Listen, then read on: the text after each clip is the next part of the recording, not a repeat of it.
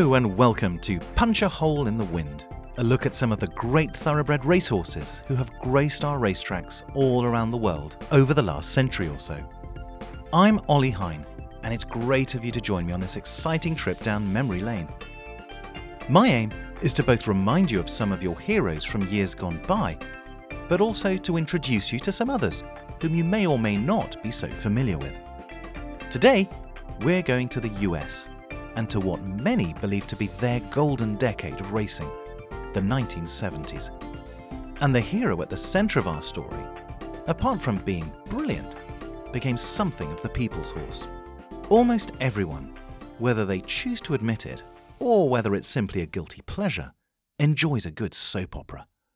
The exaggerated emotions, the unlikely plot lines, the cliffhangers. The world of horse racing has had its fair share, but perhaps none as up and down as that revolving around Seattle Slew, who had a dollop of Cinderella thrown in for good measure. At one stage, it almost felt like he was more of a commodity than a racehorse. But racehorse, he certainly was. And in that golden decade of 1970s racing in the US, he was unquestionably as good as any.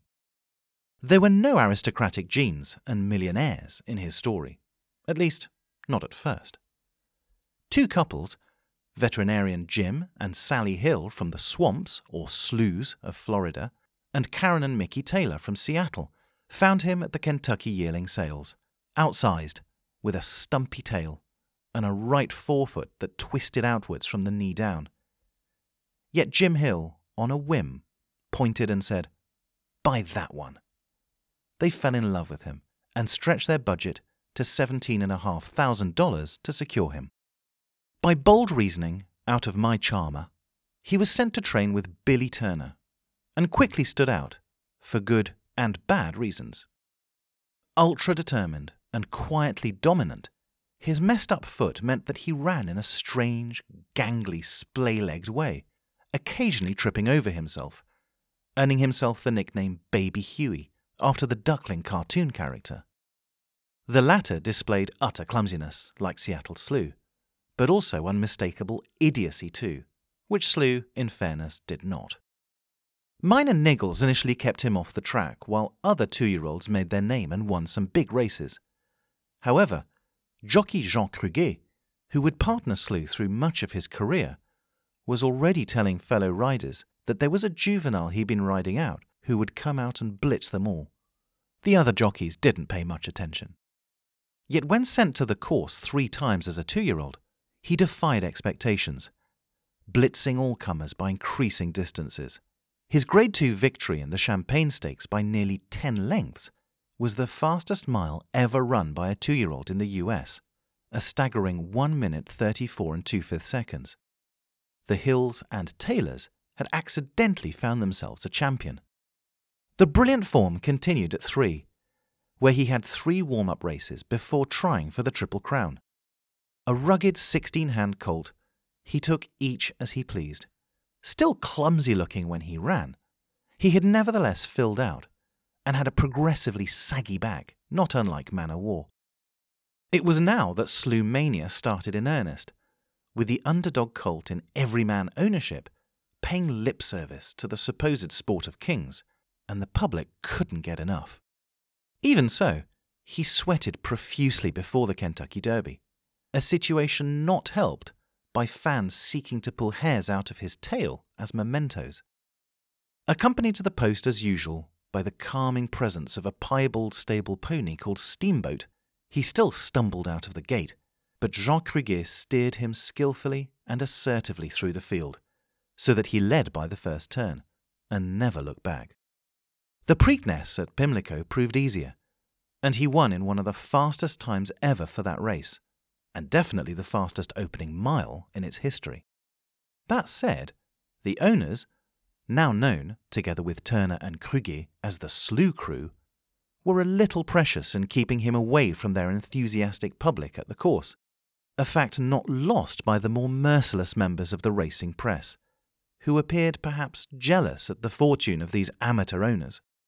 This escalated further by the time the Belmont Stakes arrived with the slew deliberately arriving 20 minutes late to the paddock, incurring a $200 fine, but minimizing the chances of pre race jitteriness.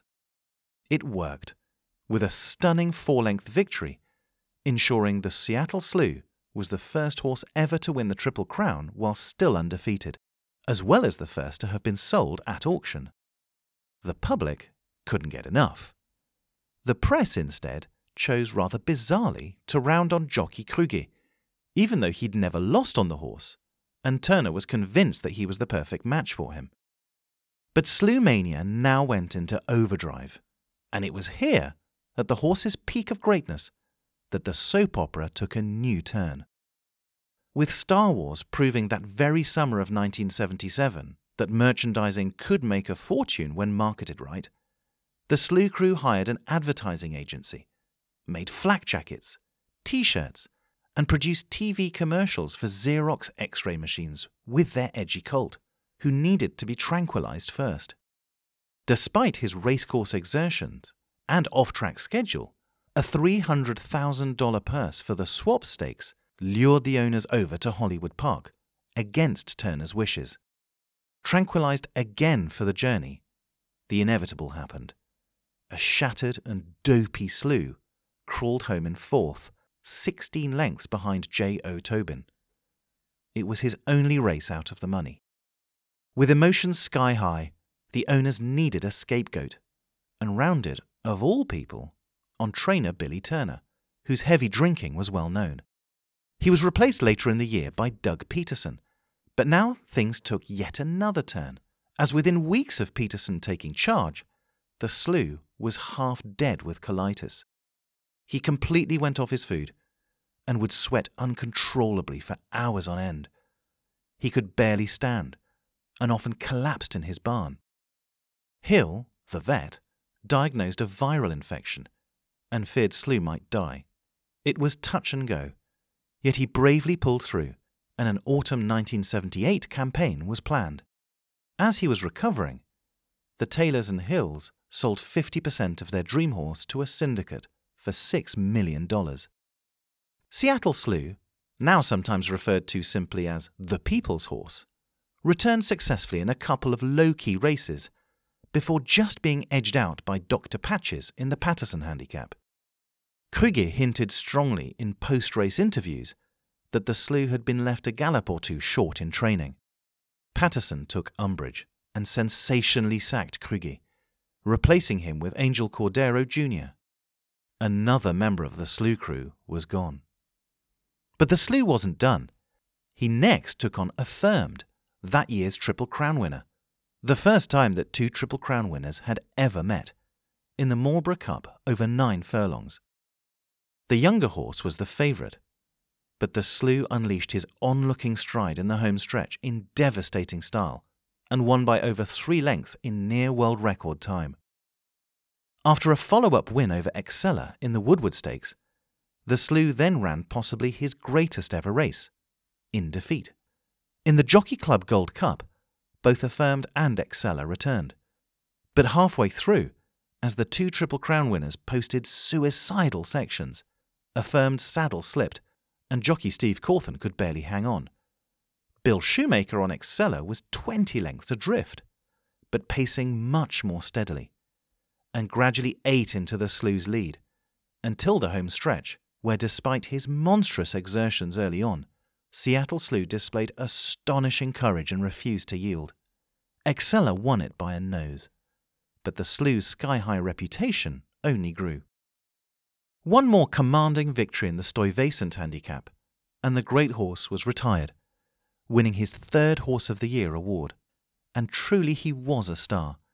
The image of a horse that you can see on many license plates in Kentucky is specifically that of Seattle Slew. He was expected to be a failure at stud, but again confounded the naysayers by becoming one of the US's most valuable and successful stallions. His dam, My Charmer, meanwhile, proved that Seattle Slew was no fluke, and later produced Lomond, the English 2000 guineas winner, as well as Seattle Dancer, the most expensive yearling ever sold at public auction. That $17,500 initial outlay for the slew really had been the steal of the decade. But as Taylor had once related, you don't go out and buy a horse like that. You don't go out and breed it. You just look up, and there he is. In a final, inevitable twist of the soap opera. In 1992, the Hills and Taylors had something of a falling out, with the latter buying out the former's remaining quarter share. There was never a dull moment with Seattle Slew. Baby Huey never lost his idiosyncrasies. He was obsessed with grey mares, but was indifferent to bay and chestnut ones. He died on the 7th of May 2002. Poignantly, 25 years to the day after his Derby victory. But then, Seattle Slew always knew how to tell a good story. Next time, we'll go to a different part of the world and explore the exploits of another great horse from another era who could punch a hole in the wind. But until then, this is Ollie Hine signing off and saying thank you for listening.